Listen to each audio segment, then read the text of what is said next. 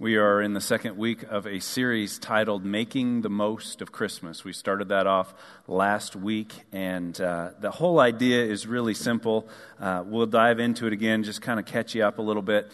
But, but there's some tension around Christmas if we're aware of it, if we'll be present to it. We will see that, that there's some tension. If, if you're a believer in Jesus Christ and you've given your life to Him and you're seeking to follow Him wholeheartedly, uh, sometimes there's some tension around Christmas because we celebrate in the midst of a culture that doesn't always believe what we believe. And, and whether they're passively indifferent to it or actively opposed to it, culture can bring some tension around Christmas.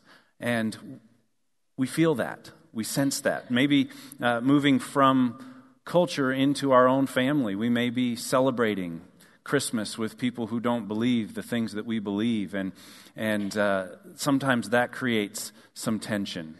Or even the traditions that were established and initially intended to point us to Christ and point us to the good news of Him coming to be God with us. Even those traditions sometimes can become a distraction from the thing they were meant to point us to in the first place. So there's a little bit of tension around Christmas.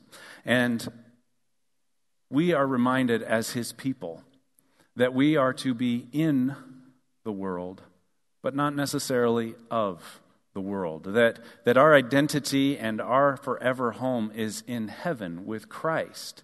And so we need to be here. We can't withdraw completely and be so heavenly minded that we're no earthly good, but at the same time, we can't be so earthly minded that we're no heavenly good. So we live in this tension between two worlds, between the now of this present world and this present reality and the not yet of our eternal destiny in heaven for those of us who are believers in Jesus Christ. And so we sort of have one foot in the world and one foot in the kingdom, and we seek to be a bridge from the world into the kingdom for the people that we interact with. And that is where we come to this idea of making the most of Christmas.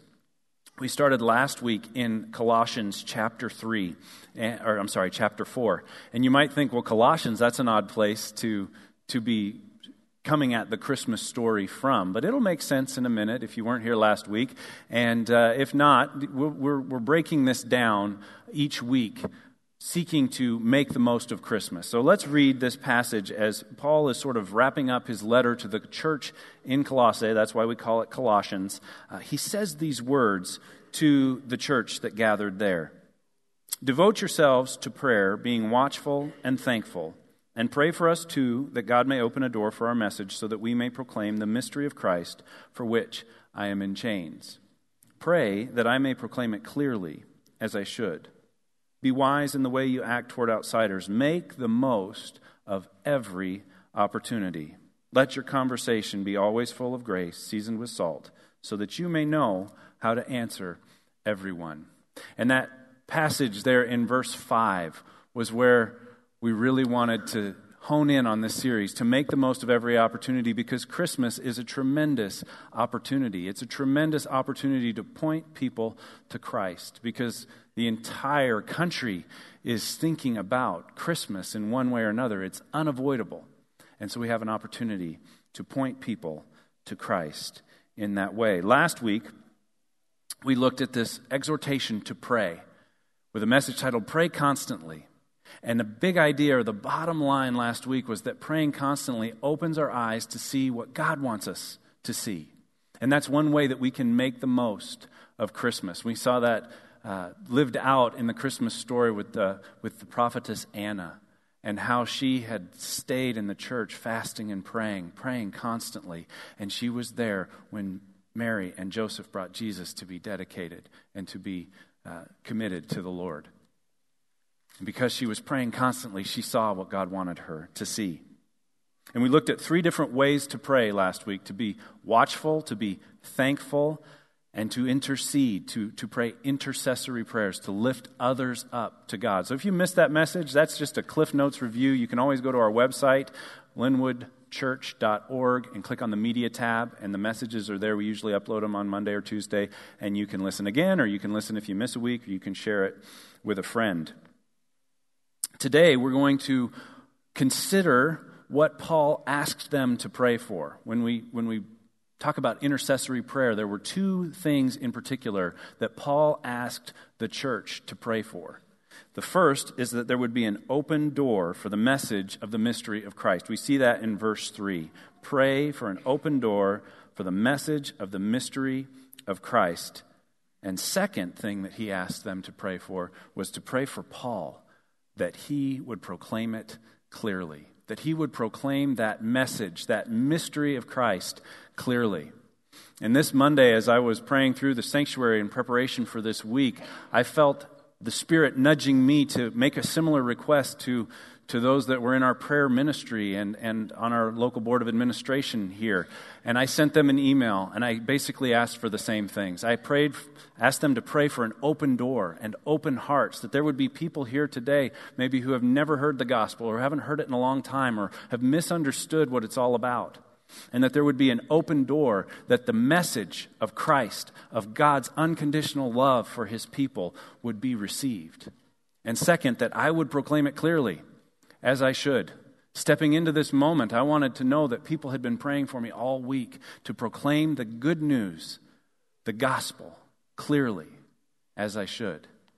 And so we're going to look at those two things today. We're going to see how they come to life in the story of Christmas. So if you open your Bibles to Luke chapter 2, if you've got one of the Pew Bibles that are in the seat in front of you, that's on page 1591. If you have a Bible with you that you brought with you, or you like to look on, on an app on your phone or something, that's fine too. But turn to Luke chapter 2. And the message today is titled Proclaim Christ Clearly. The first was to pray constantly. The second week Today we're talking about proclaiming Christ clearly. Next week we'll talk about acting wisely. And finally, going into Christmas dinner, we'll talk about speak graciously. Speak graciously. So that's kind of a roadmap for where we're going today. And as we look at this passage, we see the message of Christmas distilled into just a few verses. And so I want to read verses 8 through 14 of Luke chapter 2 to you.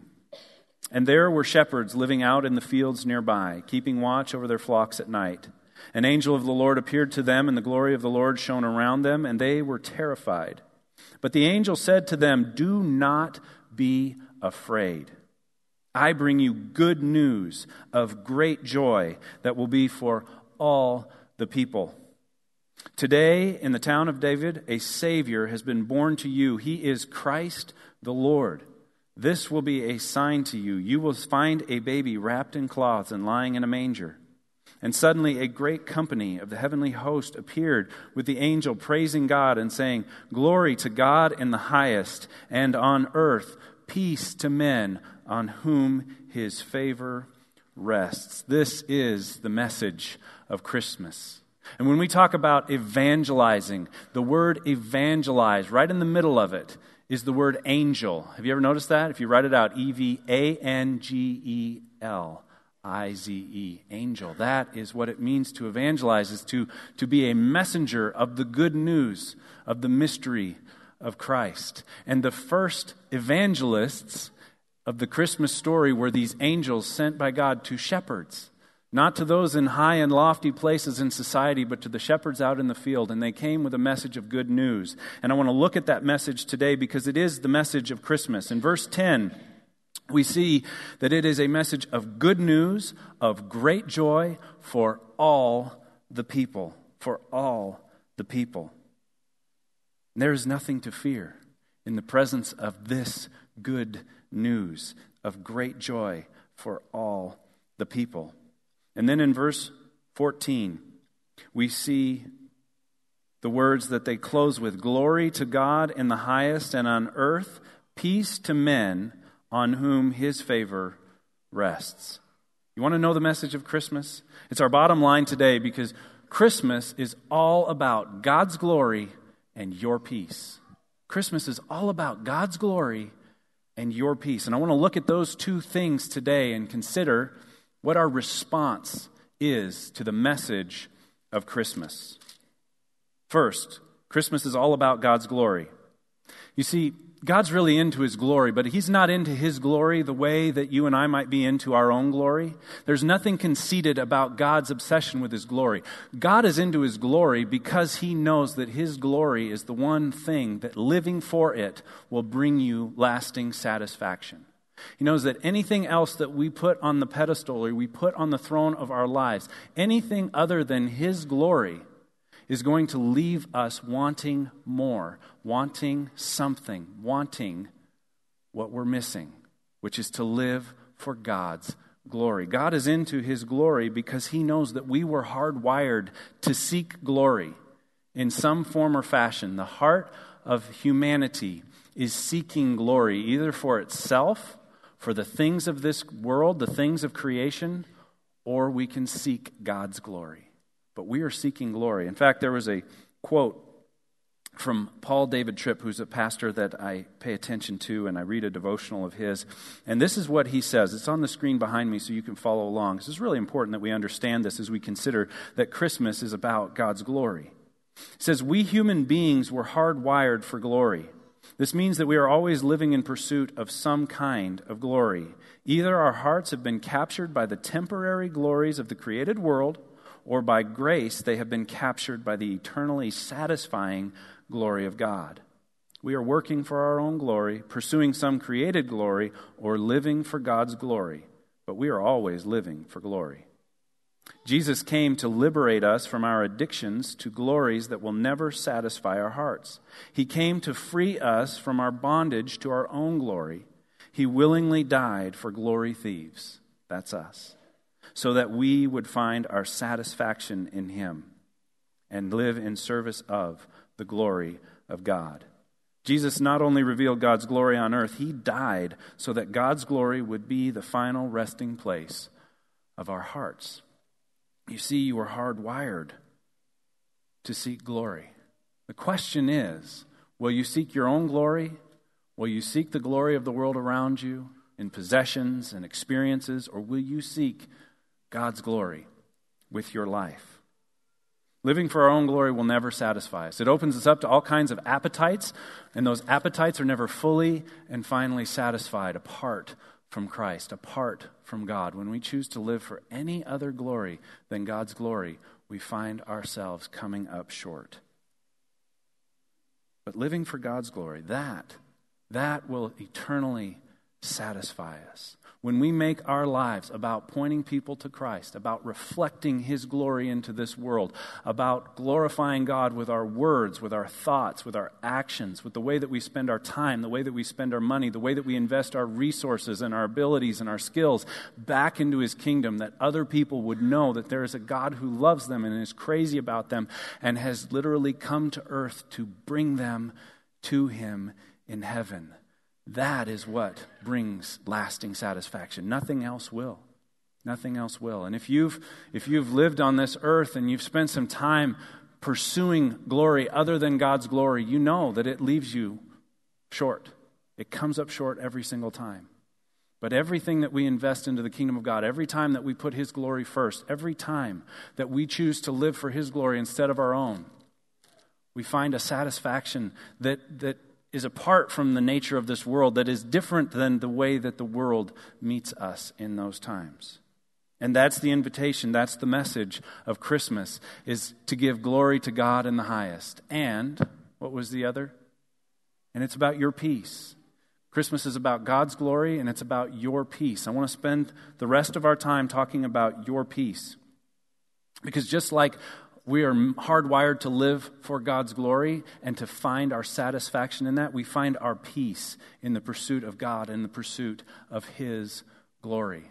Christmas, Jesus came for your peace. For your peace. We see that in the final phrase of verse 14 and peace on earth to the men upon whom His favor rests. The peace that Jesus came to bring us comes in three forms. It comes in three forms at Christmas. First, there is peace with God. Jesus came that you might have peace with God. Romans 5:1 tells us that we are justified through faith and that that justification through faith brings us peace with God. Peace with God. That, that once we were at enmity with God. You see, when we're seeking our glory or the glory of the world around us instead of God's glory, that puts us at odds with God. And Jesus came that we would be at peace with God, that we would be justified through faith in Jesus Christ, and that we would then know peace with God and not have to fear God in the sense that He's going to get us if we don't shape up and act right. But instead, we can have peace with God and we can join Him in His redemptive mission in the world, that we can be ministers of reconciliation. What is reconciliation? It's when we find peace, when we reconcile other people to God. We find peace with God. Second, we find peace with ourselves. You find peace with yourself in a relationship with Jesus Christ. Peace with your regrets. Peace with the things that you wish you had done differently. Things with the th- peace with the things that have separated you from God and from other people. We find peace with ourselves. And Romans 8 1 says that there is therefore no condemnation for those who are in Christ Jesus. And the interesting thing about that, if you go back and you read the last paragraph of Romans chapter 7, it's this conversation between Paul with himself. And he says, The good things that I want to do, I don't do them. And the bad things that I don't want to do, that's exactly what I do. And he's having this conversation in his head. And then he says, Who is going to save me from this body of death? Praise be to God through Christ Jesus. Praise be to God through Christ Jesus. Jesus brings you peace with yourself. Does anybody else ever have a conversation like that with yourself? Does anybody else find that sometimes the worst critic is the one that lives inside your head and doesn't be quiet even when you tell them to, and you can't leave them behind, you can't close the door on them, and they just chatter away at you? I read a book once called Crash the Chatterbox, and it referred to that voice in our head as the chatterbox. And sometimes we just have to crash the chatterbox with the truth that Jesus Christ came to bring us peace within ourselves, a clear conscience, and a settledness that means we don't have to be anxious about eternity, that there is peace within ourselves. And finally, Jesus came that you might have peace with others, that you might have peace with your husband or your wife, with your children, with your parents, with your coworkers, with your friends and your family. Jesus came that there would be peace among all of us, with God, with ourselves, and with each other just a few verses earlier than the passage that we're looking at in Colossians chapter 4, Paul says, Let the peace of Christ rule in your hearts, since as members of one body you were called to peace. Jesus Christ came at Christmas, came and became God with us, came and lived a perfect, sinless life, and died a horrible death on the cross so that we could have peace with God, peace within ourselves and peace with each other.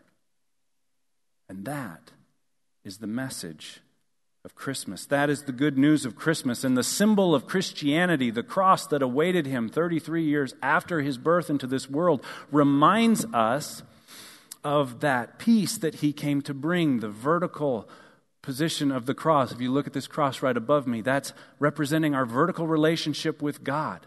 Jesus came to bring peace between God and man, peace between you and God. And then the horizontal is our relationships with each other. The cross pieces are relationships with each other. And the middle, where they intersect, that's you, that's your heart. Jesus came to bring peace into each of those areas at Christmas. Christmas is all about God's glory and your peace. And Jesus was very clear that he came to seek and to save the lost, to seek and to save those who were far off, to seek and to save those who weren't in church on a Sunday morning on a regular basis. Jesus came to seek and to save the lost. In fact, the angel told Joseph in Matthew 1:18, he said that he will save his people from their sins. Jesus came to save people, to save you, to save me from the penalty of our sins.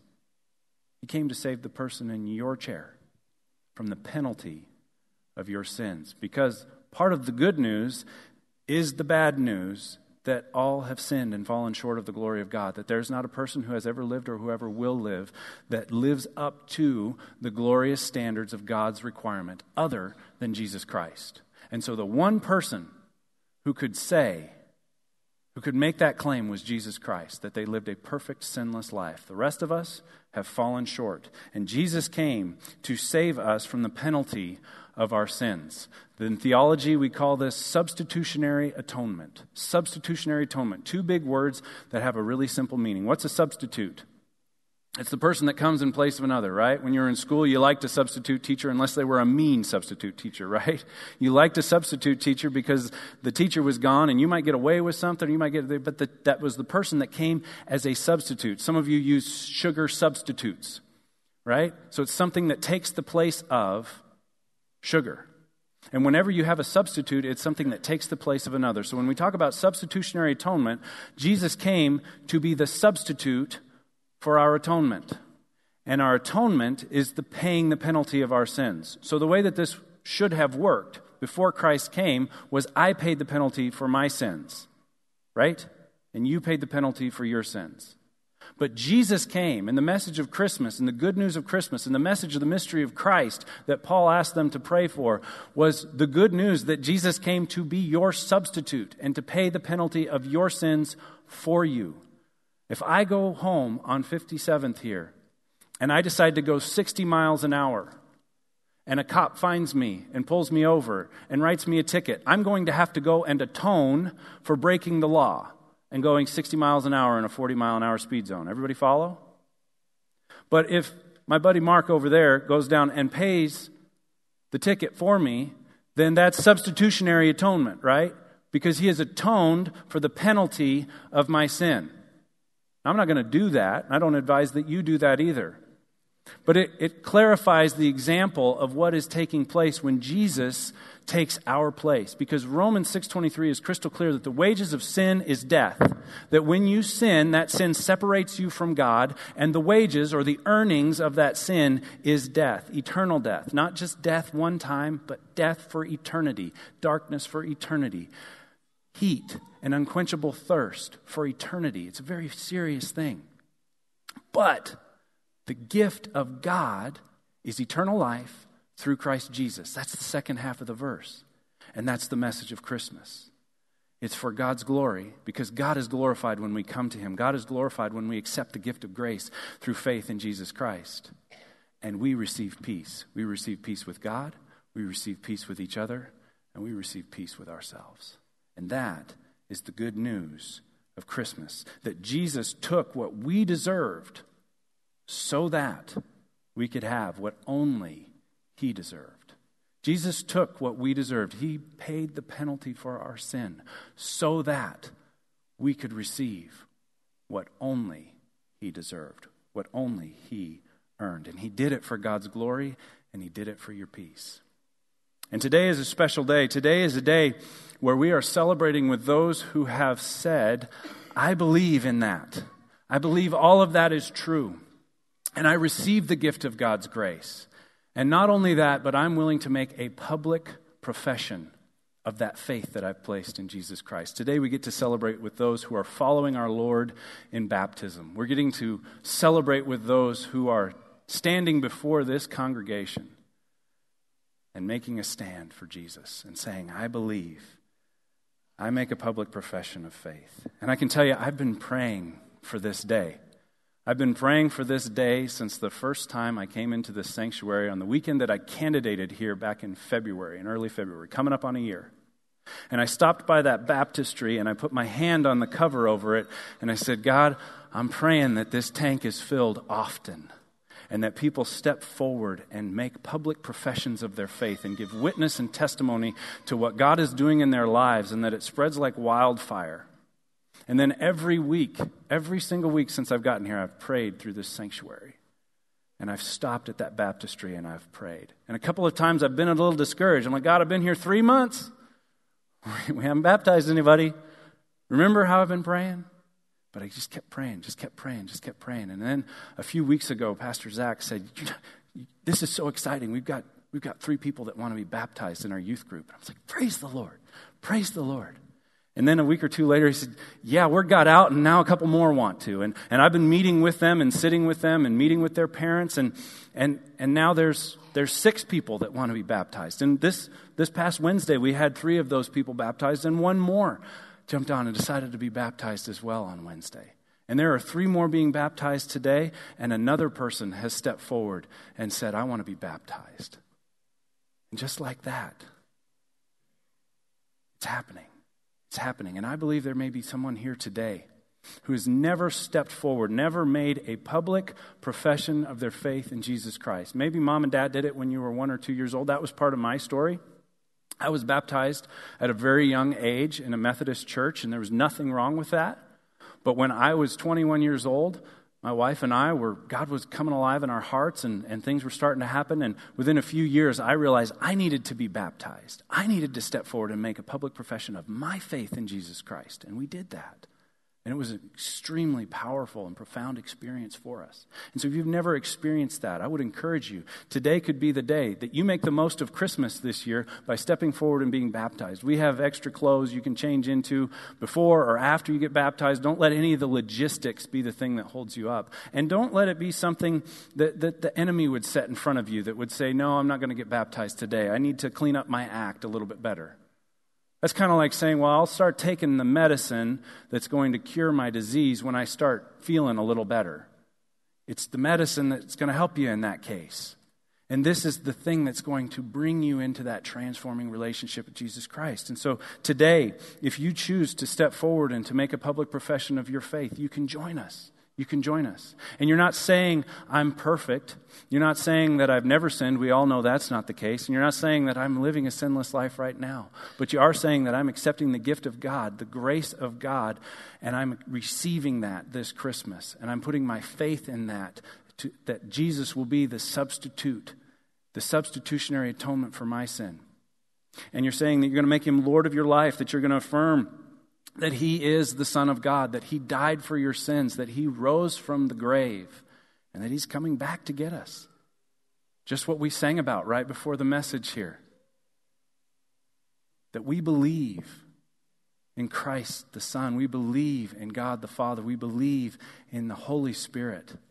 We believe in the resurrection. We believe these things. These are the cornerstones of our faith. And today you can step forward and you can make that proclamation and you can make a commitment to put Him and His will at the center of your life. And if that's you, then today can be the day of your salvation. Today can be the day that you step forward in baptism. Today can be the day for you. So here's what's going to happen we're going to sing a closing song in a few moments, and it's all about the resurrecting power of Jesus Christ. We're going to prepare those who have already stepped forward in baptism, and, and we're going to uh, celebrate with them following that song. During that song, we're going to have our children's ministry come in because we want to expose them to, to the, the wonders of baptism, and they're probably going to crowd in right around in this area down here and maybe sit on the floor or something so they can see. So don't let that distract you from what's taking place here. We want them to be a part of it. We talk about being a family of families here at Linwood all the time, and we want the whole family together as we celebrate this baptism service, okay? So if you want to be baptized today and you haven't already communicated that to us, I want you to meet me back here by this door. I'll be standing back there. If you've got questions, I'd be happy to visit with you briefly about those questions. If you know that today's the day, if you know that you have been committed to Christ, but you've never made that public, then I want you to meet me back here. And we'll go through the logistics, we'll figure it out. And at the close of that song, we're going to celebrate and baptism. And just in case you're wondering if it's okay to clap and cheer and go nuts when those people come up out of the water, I want to let you know it's perfectly fine to do that. Scripture tells us that there is more rejoicing going on in heaven over one lost sinner who repents than over the rejoicing of a, of a woman who finds a coin, over a son who returns to his father, over a farmer who loses a lost sheep. There's rejoicing in heaven today, and there ought to be rejoicing at Linwood Wesleyan Church today. So I want you to pray with me, and then we'll respond in faith to God's word. Heavenly Father, we thank you and praise you. We thank you and praise you that, that Christmas is about your glory. First and foremost, help us not to get distracted. But it's also about our peace, Lord. And so today, I pray that those who have heard the message, who believe that it's true, will respond in faith and place their hope and their trust in you and in you alone for their salvation.